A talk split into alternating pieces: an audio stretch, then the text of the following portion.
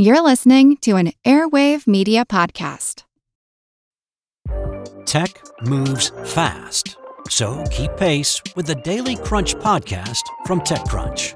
With new episodes every day, this podcast will give you a quick overview on everything you need and should know about startups, new tech, regulations, and more.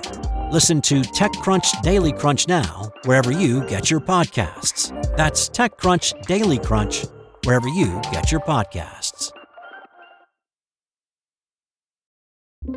Get ready to geek out. The Wired Science Podcast explores all the latest and greatest in science everything from strange diseases and biological breakthroughs to interesting tech and mysteries in outer space. Listen to Wired Science today, wherever you get your podcasts. That's Wired Science, wherever you get your podcasts.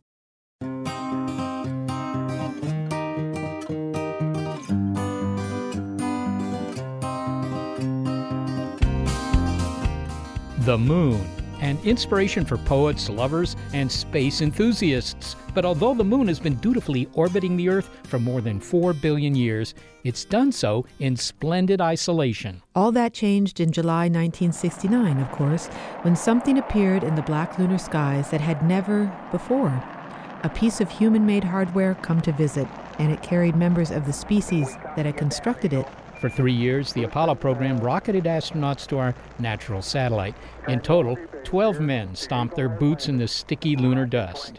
And then in 1972, an astronaut climbed a ladder back into an Apollo descent module and bid farewell. We leave as we came, and God willing, as we shall return. Gene Cernan was the last man to speak words on the moon and walk its dusty regolith. No human has ever been back, and so the four billion years of silence resumed, although Captain Cernan is making noise about it here on Earth. Gene, you were the last guy on the moon. When you stepped back into the module, did you know that you would be the last guy on the moon? Well, we knew Apollo 17 was the last flight of Apollo. And I sort of figured I'd be the last man on the moon in the 20th century. But here I am 43 years later, still the last man on the moon. Give me a break. That tells us what we have not done in the last four decades. If they put you in charge of the program, what would you do differently? We'd be back on the moon by now. We'd be developing the moon, the resources, and if I had been elected president 40 years ago, we'd be on our way to Mars long ago. Now, it sounds easy, and maybe it sounds easier to say than do, but it could be done, and we could have done it. We were ready to do it. It's the most disappointing thing in the world for me today to have this yoke over my shoulders being called the last man on the moon. Oh, you know, fine, that's great. It's a handle people put on me. But the reason behind this documentary of mine is to stimulate and inspire those young kids because one of them's out there today and they're going to take us not only to the moon. I don't know whether you will, I won't, but one of us will be around to see him go to Mars. Thanks, Gene. You Thanks very much. Thank you. Gene Cernan is an astronaut. His documentary film is The Last Man on the Moon. I'm Molly Bentley. I'm Seth Shostak, and welcome to Big Picture Science, produced at the SETI Institute, where researchers investigate the nature and origin of life. On Big Picture Science, we step back to get the wide angle view on science and technology. In this episode, so why didn't the U.S. fulfill Captain Cernan's hopes to put us back on the moon by now? To answer that question, a look at why President Kennedy launched the Apollo space program and why NASA dropped the moon from its space itinerary. Then, where we are today, which countries or companies have lunar ambitions, and why that legendary first step wasn't taken by a woman, despite the fact that in 1961 many had qualified as astronauts. We'll hear from one of the women of the Mercury 13.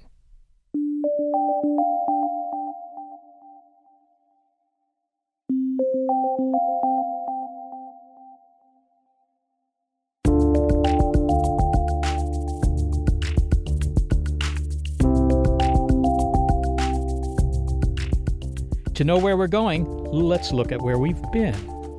I'm John Logsdon, Professor Emeritus at the Space Policy Institute, George Washington University. I work on the history and politics of the American and world space programs. we didn't go back to the moon, much to the consternation of Captain Gene Cernan and, frankly, many other NASA watchers and space enthusiasts. Why not? Well, we need to know why we went in the first place. Dr. Logsdon reminds us that the Apollo mission wasn't launched as exploration for exploration's sake, or even with scientific goals in mind, although those were later tacked on to the missions. It was straightforward politics. In 1961, the name Yuri Gagarin was cruising the airwaves, much the way the Russian cosmonaut had orbited the Earth in a spacecraft, the first human to do so. He was the subject of anxious analysis on radio, TV, and in print. The space game for the U.S. was on. Well, actually, the game was on, or at least the warm up stretching was on, four years before Yuri made his debut when the Soviets launched the first artificial satellite into space. I happen to remember where I was when I heard that news. I was reading the papers one morning while getting ready for school, and I asked my father what this meant, and he said, well, this was serious news because it showed that the United States was way behind in getting into space. You read the papers as a young teenager?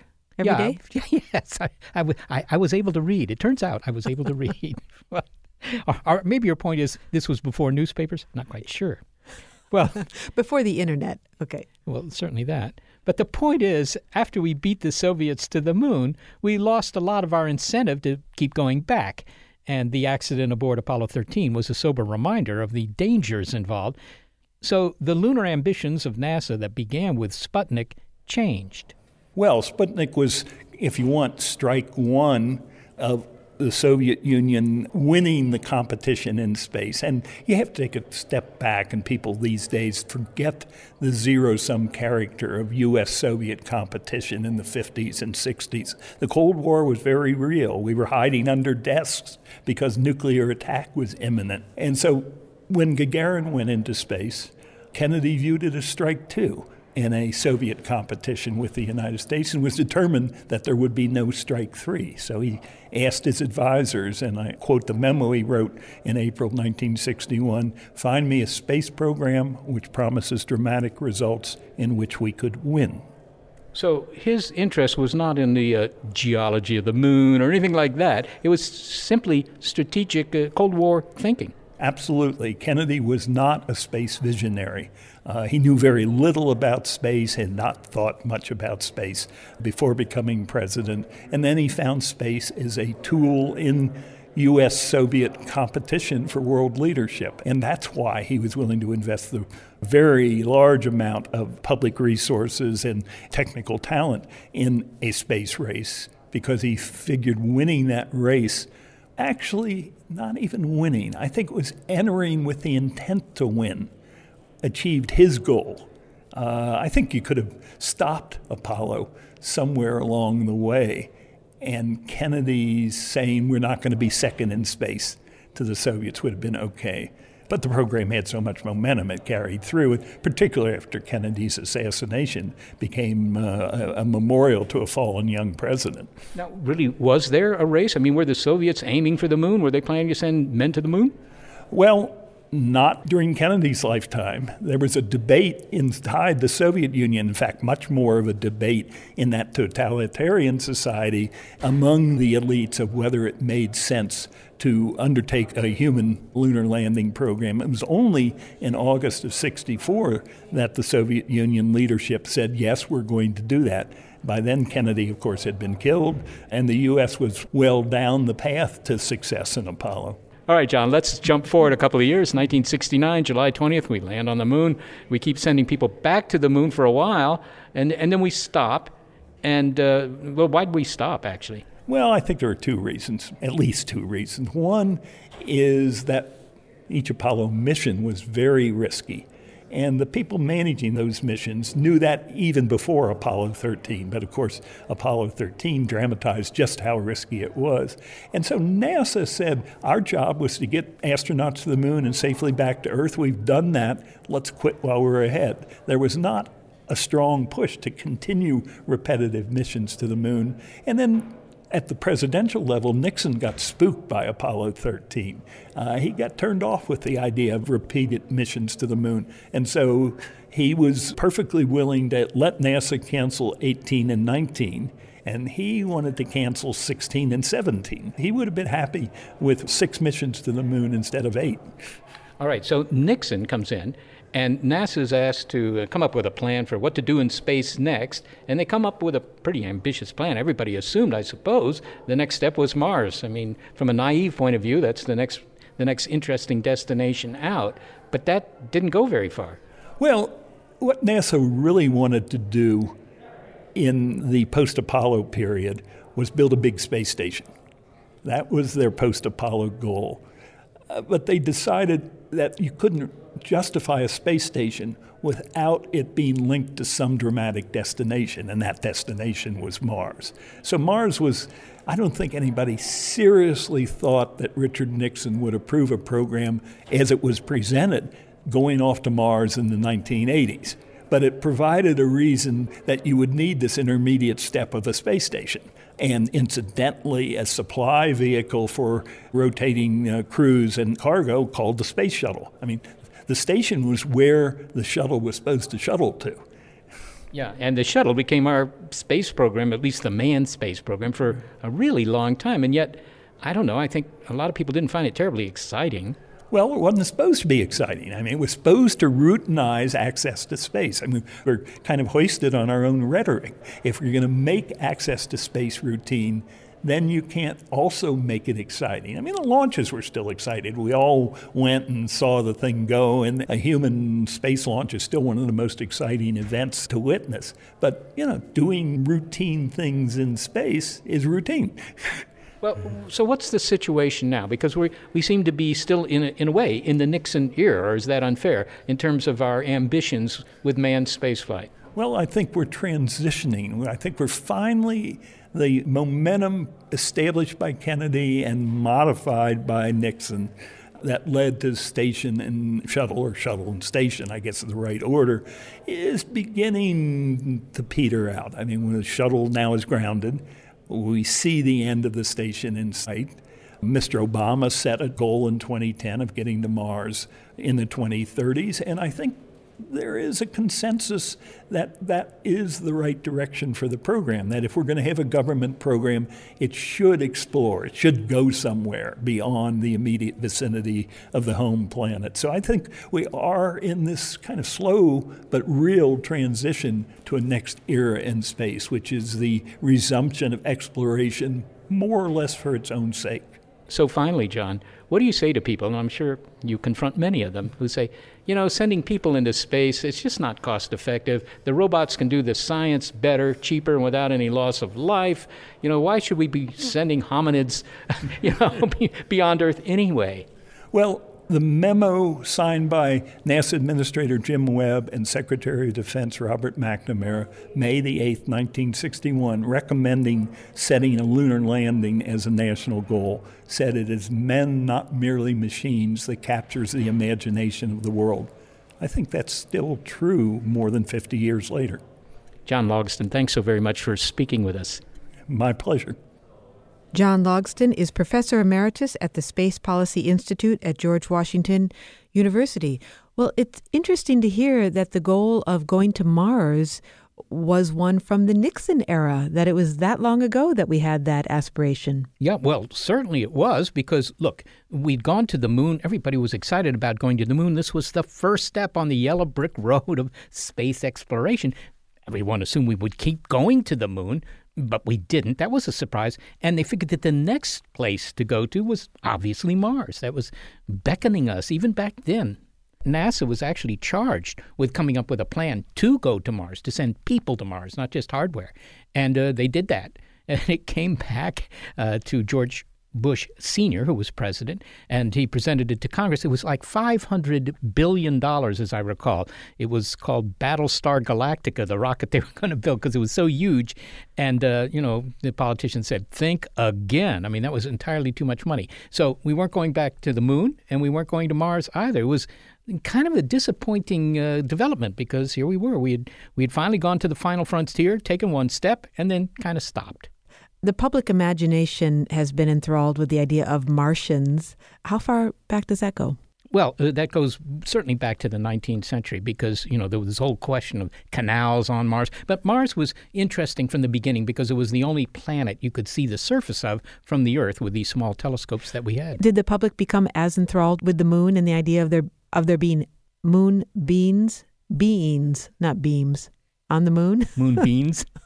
there are moon beams too, but well, yes, the idea that the moon might be inhabited is uh, fairly old. In fact, when I was a kid, there was a well-known comic strip, Dick Tracy, and they had plenty of moon creatures there, uh, presumably wearing moon boots. Yes, but actually, by the 19th century, we knew that couldn't be the case because uh, astronomers noted that there was no atmosphere on the moon, uh, there was no water on the moon, and presumably there were no uh, moon beings either.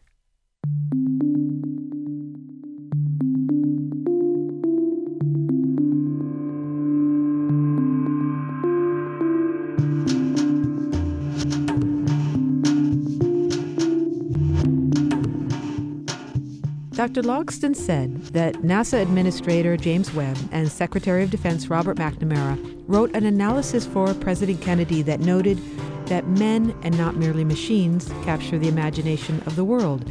But what about women? After all, in 1961, more than a dozen were qualified to go into space. Find out why they didn't. The story of the Mercury 13, including how one of them feels about it now. Next. It's Are We Over the Moon? on Big Picture Science.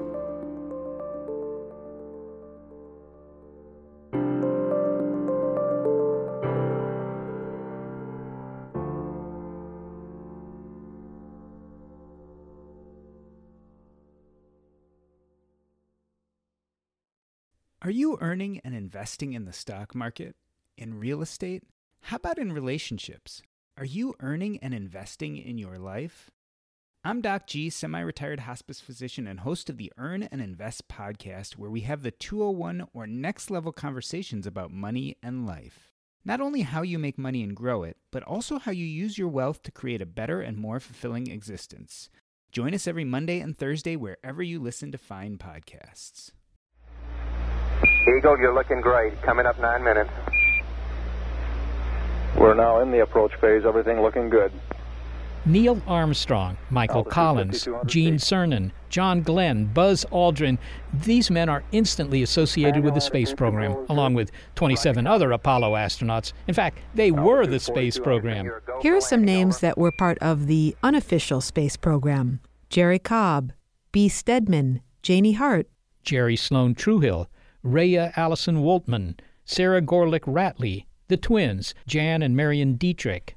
Kay Cagle, Irene Leverton, Gene Nora Jessen, Wally Funk, and Jean Hixson. Those 13 women were part of a privately funded program that in the early 1960s arranged for them to undergo the same physical and psychological testing as the male astronauts who were part of the Mercury program, the one that included John Glenn and Alan Shepard and preceded the Gemini and Apollo programs. The women, who came to be known as the Mercury 13, underwent rigorous tests, sensory deprivation, submitting their bodies to x rays, having ice water shot in their ears to induce vertigo.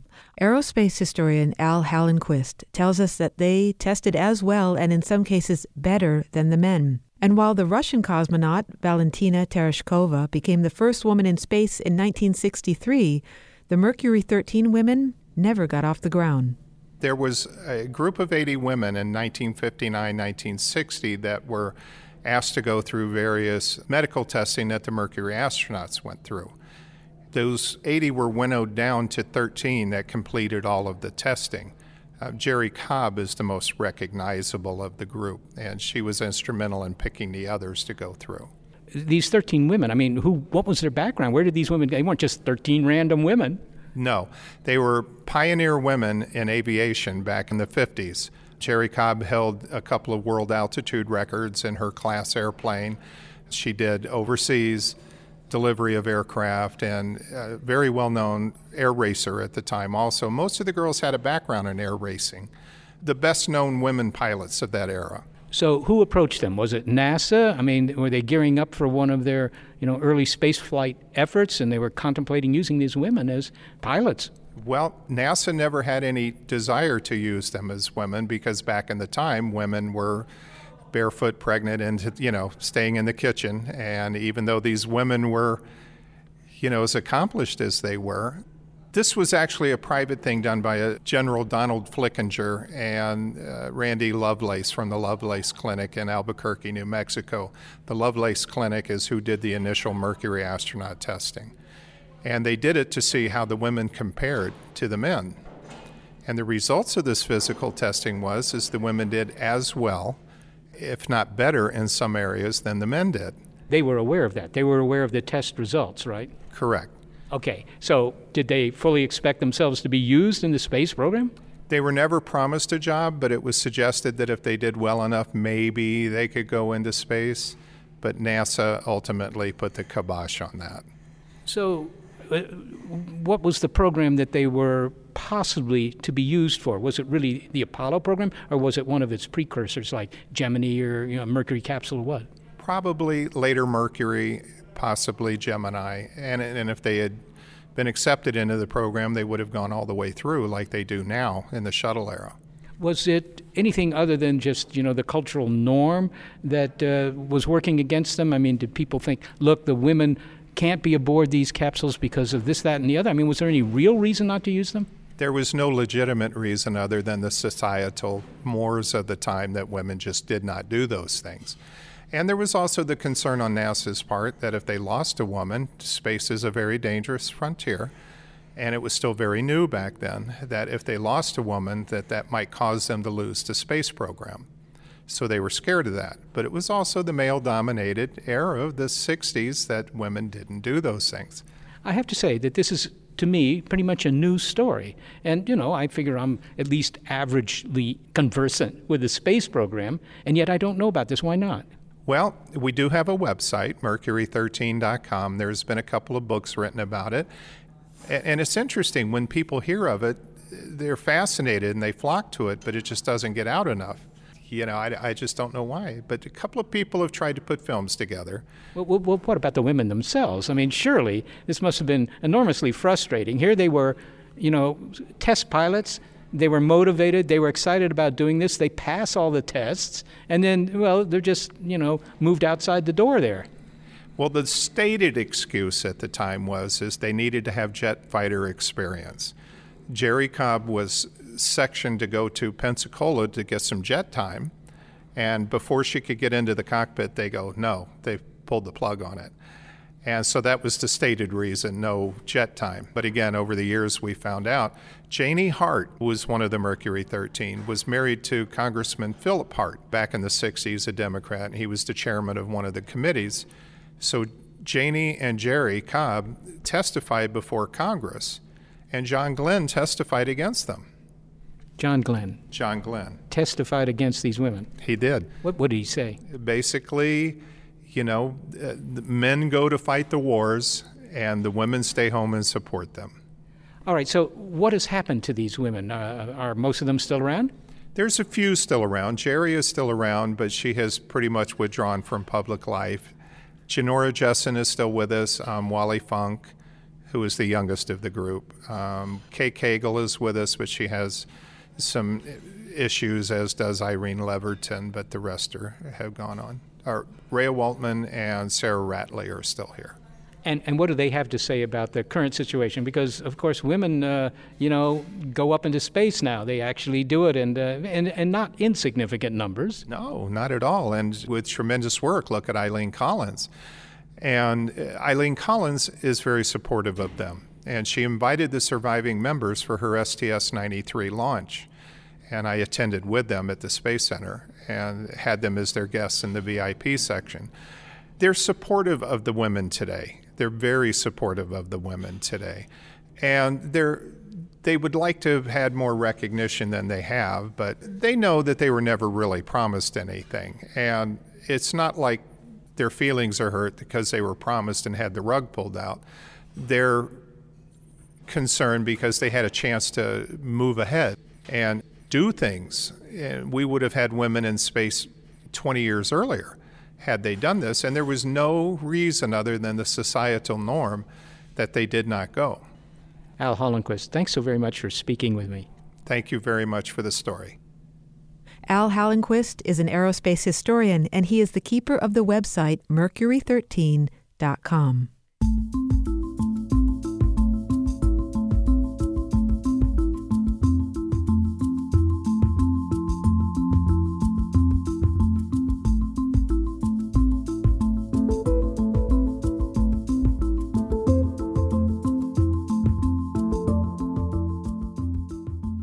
If you heard the list of women's names we recited earlier, you might recall hearing the name Sarah Gorelick Ratley. She was one of the Mercury 13 who underwent that astronaut testing more than 50 years ago. The original tests were at the Lovelace Foundation in Albuquerque, New Mexico, and what it was was a complete physical. Plus, they sent us up to Los Alamos, where they kind of put you on a bed and shoved you in to see if it bothered you, if you got claustrophobia or not. It was complete and total darkness. How long did you have to sit in that? I don't really remember, but I just was so determined that I was going to pass that it didn't phase me. What other physical tests did they put you through? I understand one of them was to put water, ice cold water well, in your ice ear. Ice water in your ear. And the people there, the staff was extremely supportive. And what they told me to do was find a spot on the wall and just stare at it and don't pay any attention to anything else and you'll be okay. And the purpose of this was to test how, how well you recovered? Well, uh, I'm not sure what the purpose was, but I guess it was to put you in a strange environment and see if you could take the systems or the checks. Mm-hmm. And some of the tests were also uh, psychological tests. Is that true? Some of them were psychological. You know, you just give them the right answers, what they're looking for. now, were you the 13 of you separated? Were you isolated undertaking these tests or were you able to do them as a group? Did you have any companionship? Some of the girls were able to go in groups of two. I got called in at the last minute and i went through them all by myself. But as i said i found the staff completely supportive and one of the nurses and i used to go to old town every night when we were supposed to be resting you know you're young you just go. How old were you? I think I was about 26. These were secret tests, right? NASA didn't know anything about them. Well, we were told to keep it quiet. I think NASA knew about them because we were supposed to go on to Pensacola. And so that's when I think NASA knew something was up. Wait, why why is Pensacola a red flag for NASA? Pensacola is where the Naval Air Station is, and we were supposed to get some type of jet training there because none of us had flown jets before. Did you fly a jet? No, that was canceled the Friday before we were supposed to leave on a Monday. They said they didn't want women in the program at that time. Up to that point, what were your hopes and, and aspirations? Did you think that you would undergo these tests and then you would fly? my hopes and aspirations were yes, I hoped that I would fly, and I kept my hopes up because you never want to lose your dreams. And my dream was to go into space and to discover the unknown. You know, it was something different and progressive. I wondered what I could do to help the program and mm. what amazing discoveries I could make. It was extremely progressive because this was 1961 and the space program was still in its infancy. Yeah, it was pretty new then, too.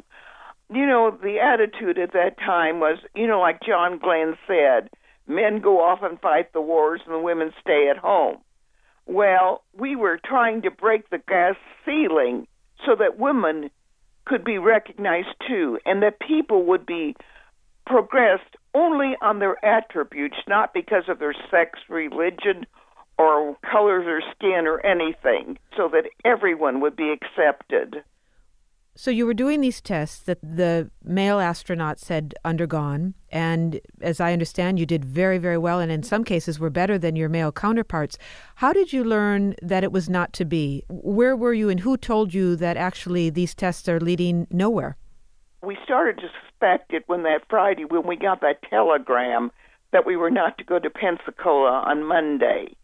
Then we kept up our hopes, and when Janey and Jerrie appeared before Congress, and it was kind of dashed, and we found out that Lyndon Johnson had wrote, "Stop this now," then we knew that you know it would be a few years.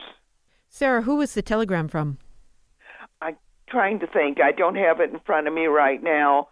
I don't know if it was from Jerrie Cobb or it might have been from Dr. Lovelace.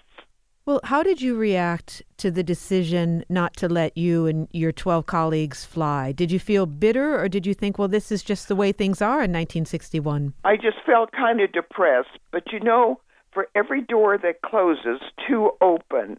And I just figured keep on flying and keep up with your life. Well, then that prompts me to ask what were the two doors that opened? Well, I went back to my father's business and I went in the antique business and then I went on to accounting. Finally, Sarah, the subject that we're discussing today in this program is whether or not we should go back to the moon and why we haven't gone back to the moon since Apollo and, and Gene Cernan stepped off the lunar surface. Do you think we should go back to the moon or if we can prove something or accomplish something by going back to the moon, yes. You know, a lot of the things that have been developed in the space program have been brought down to the general public and enhanced our life. And if we can keep finding new things to help the average person, yes. So even though the space program wasn't wasn't good to you back then, uh, you do support it and you do support our ambitions in space. Yes, I would support the space program still. Eileen Collins invited us down for her launches, and that way we felt that we were not a complete failure, that we started a baseline for future women to get into the space program. And we felt that the baseline we established was where they went from there. Eileen Collins said that she stood on our shoulders. Well, we stood on the shoulders of the WASPs and the early women pilots to progress women along the way as we went. Sarah Ratley, it is a pleasure to speak with you. Thank you. Thank you very much. Sarah Ratley is one of the members of the Mercury 13.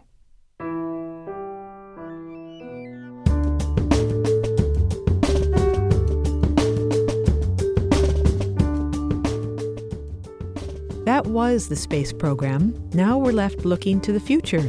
Is NASA planning on returning to the moon? And if not, who is? Well, let's put it this way they take credit cards. Also, things have changed since NASA kept Sarah Ratley and the other women grounded. The agency has made space for everyone. It's Are We Over the Moon on Big Picture Science.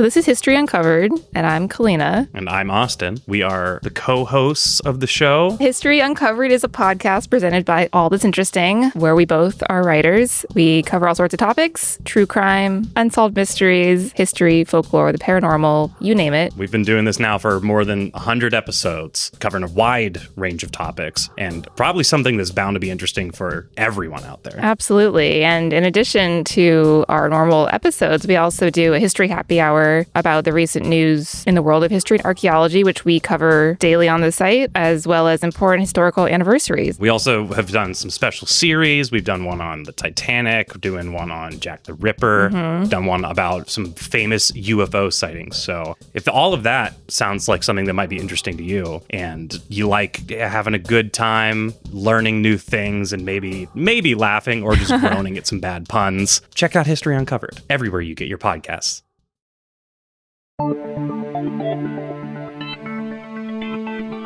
Okay, reality check. It's not 1961 anymore when Sarah Ratley and the rest of the Mercury 13 passed their flight tests but were told by NASA, stay home and on the ground. It's not 1969 when humans first set foot on the moon. Nor is it 1972 when the last human boot lifted from its surface. We're 40 years past all that, more than a decade into the 21st century. So, what we want to know is where are our lunar ambitions and the space program going now? Well, here's one bellwether. I'm Bob Richards. I'm CEO of Moon Express. The private company Moon Express is counting on profit by going lunar and is the first enterprise to receive FAA approval to land on our natural satellite, which it plans to do in 2017.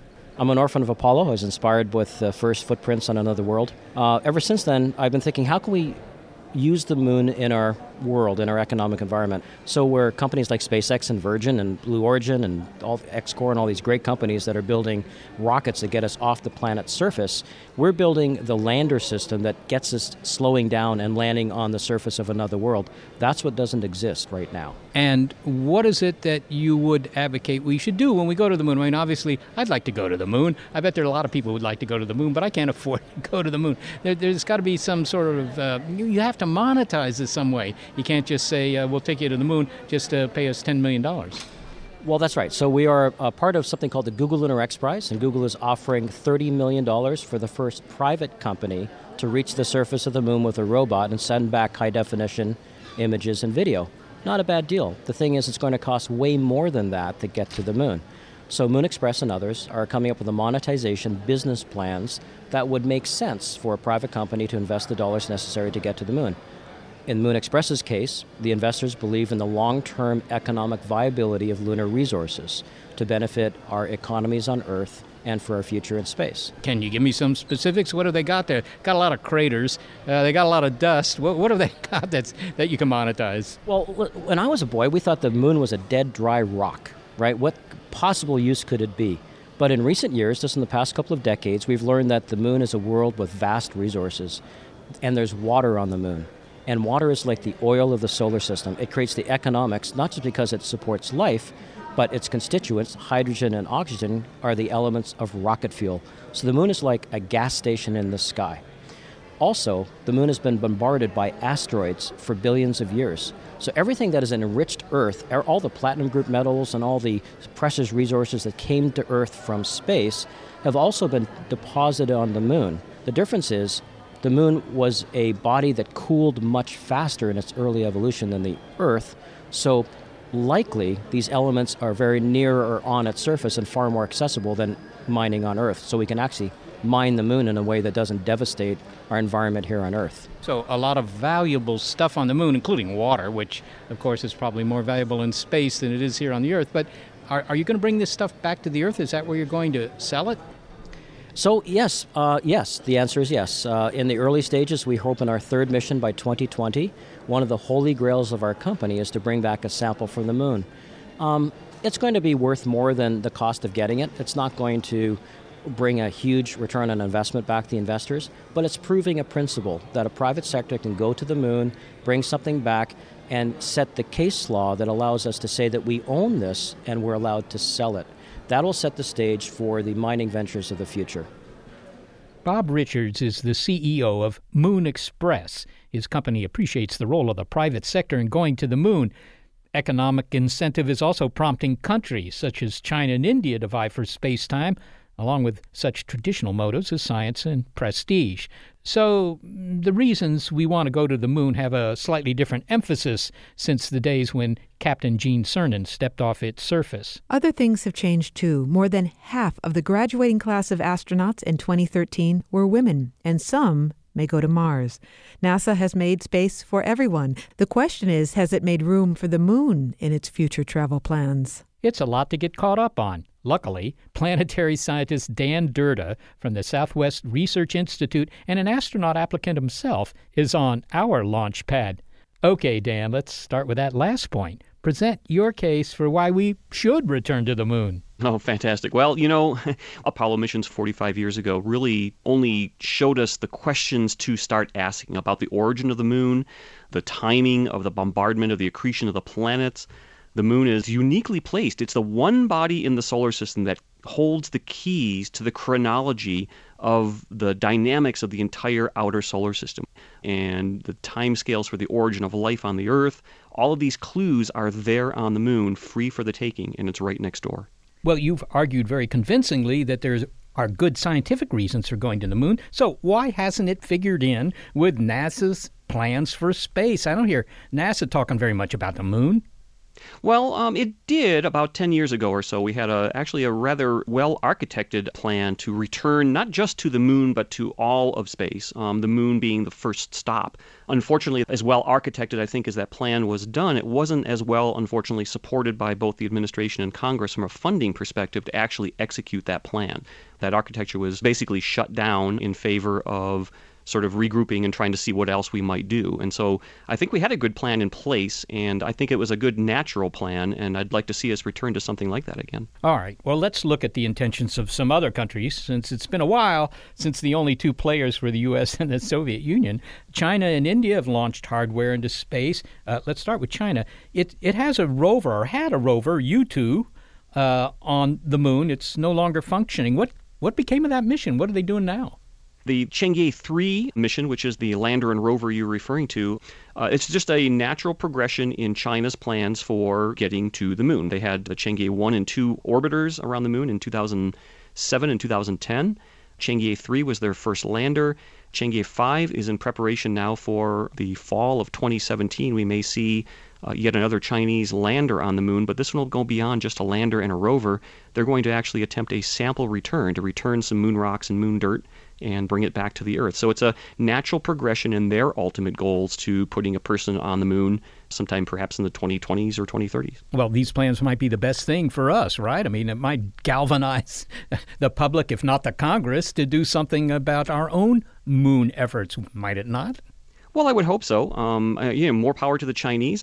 Welcome to the club. You know, congratulations on missions well done. But I hope it does galvanize us to pay a little bit more attention to look. You know, if other nations, China, India, other nations on the planet are thinking that this is a smart thing to be doing to show the prowess of those countries in that kind of technology, I would hope it would galvanize us to pay a little bit more attention and show the importance of staying in the game, as it were. Well, what about the interest of these other countries? You mentioned India. They certainly have an interest in the moon. Are, are they doing this for legitimate scientific investigation or is it national prestige? Or most likely it's probably both. But I mean, what is, what is the driver here? Yeah, I think it's a little bit of both, and I don't think there's anything wrong with that. In addition to the science and the, just the overall national prestige, I think those capabilities translate ultimately. I mean, it's going to be the ultimate high ground economically as well space, the moon, Mars, uh, the asteroids the nations and commercial entities that can operate in space and take advantage of the economic benefits there as our technological capabilities make that affordable and economically viable, there are resources to be had out in space, whatever they may be, whether they're some sort of metal resources or helium 3 for fusion reactors, you know, someday in the future. Maybe it's water that we mine out of the moist rocks out of uh, primitive asteroids or comets once that time comes where it's cheaper to get those resources in space, it'll become a natural thing to be operating that way. And, and is that what the American company Moon Express has on their mind? They just completed the paperwork to become the first private company to receive FAA approval to land on the moon. Are they in it for the uh, minerals? Ultimately, I think yes. They've in fact publicly stated that. Initially, it may not be the mining interests that are the initial profits for them. It may be a little bit of a tourism thing. I know they've expressed interest in basically doing burials on the moon, sending people's cremated remains to the surface of the moon. There are folks who will pay for these sorts of things, and that will be the entree to making the economy of scale worth it to be able to do other things on the moon. And it's going to be a slow transition, but it will be a transition I think that we will ultimately make. Yeah, I, I remember seeing advertising materials years ago about having your remains, or at least some tiny fraction of them. I don't think they would send your whole cremated body, but they would send some bit of ash to the moon for the right price. I mean, cremated to crater it seems like a kind of an expensive proposition, but for some mm-hmm. people, apparently, it was appealing. So. Absolutely, and and you know that's just one example. I mean, I'm sure there are things that we haven't even thought of yet that some people will find interesting enough to put out their dollars to go and pay to go and do this thing on the moon, whatever that thing may be. Maybe it's going to be the entertainment industry, you know, television, live action, whatever it can be. There are folks with some pretty good imaginations who will find those things that people will pay for to be able to do in space. If you look, uh, say, 20 years into the future, Dan, would you say that the majority of the effort will still be governmental in terms of exploration of the moon and answering some of the science questions that it could answer? Or is it going to be mostly private enterprise that's dealing with the moon? Well, I think, and I would hope actually, it will be a very natural mixture of both. There will always be a role for federal government investment in answering the big questions and pushing the frontier you know, sometimes when you're asking those basic scientific questions, there's not necessarily a profit motive behind that at the moment. And so that's the role for the federal government. But then, once the government has paved the way to do that, let those commercial entities that are good at the trucking, right, the transportation back and forth, the run of the mill day to day operations, hand that over to the private companies to make way and free up your budget for the federal government to go on and press the frontiers. All right. Well, politically, culturally, the winds have changed since Apollo, and only men flew into space. And the Mercury 13 women, other women, were denied their wings in those days. I, I think the change when NASA pushed to make space for everyone came with the shuttle program. Is that correct? It seems to be, certainly when the first astronaut class of that new generation, the shuttle generation of astronauts, as that class was selected in 1978, we saw this transition to a mix where it really doesn't matter whether you're white or black or a man or a woman. You know, what we really are looking for are people who are really, really good at what they do. And if you're really good at what you do, you're going to be of great benefit to this overall enterprise of expanding our frontier off into space. And that's what NASA is looking at. Yeah, well, I think that at least four women are part of the Mars program. Maybe I'm wrong about that. And that half the astronaut class of 2013 was women, too. Yeah, that's right. The 2013 class of astronauts, there were eight people selected, and four of them were women. I think from the public's point of view, they're undoubtedly thinking, well, NASA's focused on the next trip, and that's the one to Mars. But then again, the moon might figure in any effort to send people to Mars as a stepping stone. Oh, well, absolutely. Uh, Mars is a beckoning planet. It's an amazing planet, um, ripe for exploration. And popularity of movies like The Martian from the very popular book just show that pent up interest in setting off for a new frontier like that. I think the reality is, unfortunately, that Mars is going to be a rather difficult thing to do. Not impossible, certainly doable, but definitely difficult. And I think, in my opinion, it makes sense to you know, start with something that is a little bit more attainable, where you're going to learn the techniques and the technologies it's going to take to actually go on to go to some place like Mars.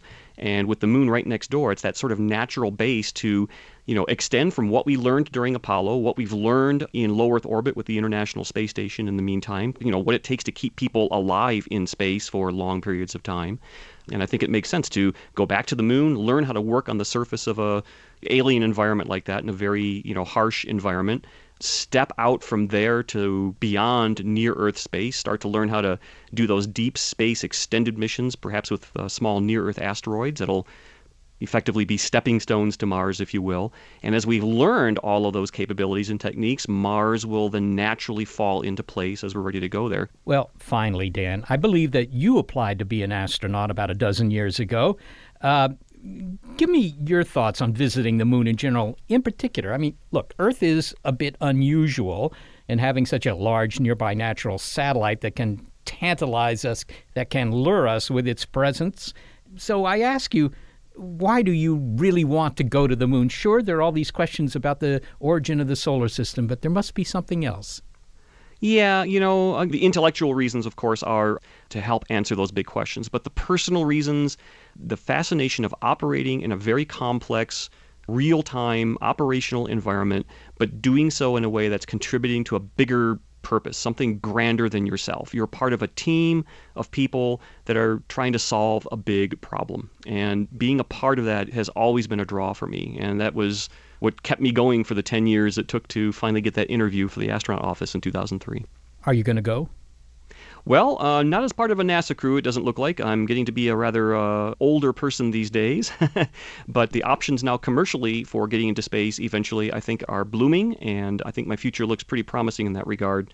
So, um, getting a view of the black sky and the curvature of the Earth and that little thin blue line of our atmosphere, just the chance to see our beautiful biological miracle of a world that we live on from up and above, that's still keeping me going. Dan Durda, thanks so very much for being with us. You bet, Seth. Great to talk with you. Dan Durda is a planetary scientist at the Southwest Research Institute. So a lot has changed since the space program began. Well, indeed, it began as a you know a Cold War maneuver, really, and today, it's not just the exclusive province of governments. I mean, we have the private interest in this, and the fact that the moon might be, in some sense, a cash cow for uh, private companies. That's new. I wonder what Captain Cernan and other astronauts think about that idea, where their motives for going were exploration for exploration's sake or for the prestige and, as you said, the political reasons. And now it may be for the bottom line. Yeah, but it does raise some red flags, if you will. I mean, do you want the moon totally commercialized? I mean, that's one way to make it inexpensive to go to the moon if you have a whole industry developed to exploit the moon to take tourists there. But I mean, you could be taking walks under the moonlight and the neon signs, yeah, the blinking the, neon signs. Under the earth light, yes. You, you could be. But maybe that's the natural progression of things. People have said in the past that's the only way you're ever going to get travel in space to be affordable to many people. But isn't there a desire to keep the moon as pristine as possible? Uh, maybe for you. There are a lot of people who, you know, say, hey, look, I mean, it's a giant resource. Let's use it, right? Well, it'd be great for astronomy, that's for sure. How we regard the moon, it sounds like that's changed. Um, the space program has changed as well in terms of equality. Now we have half the graduating class of astronauts are, are women, and those women are not just trying to go to the moon, they're trying to go to Mars. So a lot has changed in Yes. Plus 40 years? Yes. 50 years? Yes. Women will be from Mars as well as from Venus. It's a very interesting development. it's hard to think back to the time when that was considered a radical idea. Well, it's not hard for Sarah Ratley to think back. I mean, yeah. it's, it's still quite vivid in her mind.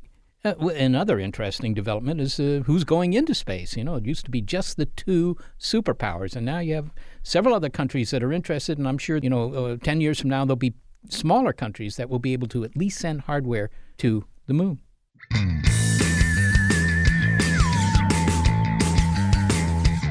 We want to thank the duo who help us produce this show and put up with our lunacy along the way, Gary Niederhoff and Barbara Vance. And thanks to financial support from Rena Shulsky David and Sammy David, and to the William K. Bowes Jr. Foundation. Big Picture Science is produced at the SETI Institute, a nonprofit scientific and education organization whose scientists study the origin and nature of life. And a big thanks to you, our listeners. Your ears have been attuned to the episode Are We Over the Moon? I'm Molly Bentley. I'm Seth Shostak. If you'd like to hear more Big Picture Science, well, you'll find lots of episodes in our archive at bigpicturescience.org. And if you're a podcast listener but prefer over the air radio because you're into moon bounce experiments, check out the listing on our website of radio stations that carry the program.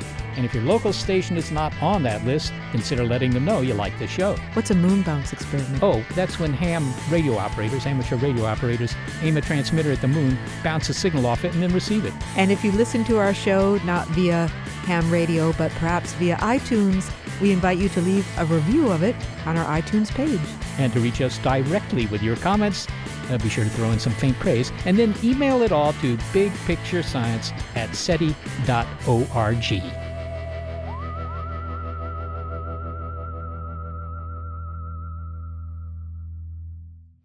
But why, some say, the moon? Why choose this as our goal? We choose to go to the moon in this decade and do the other things, not because they are easy, but because they are hard. Because that goal will serve to organize and measure the best of our energies and skills. Because that challenge is one that we're willing to accept, one we are unwilling to postpone, and one we intend to win.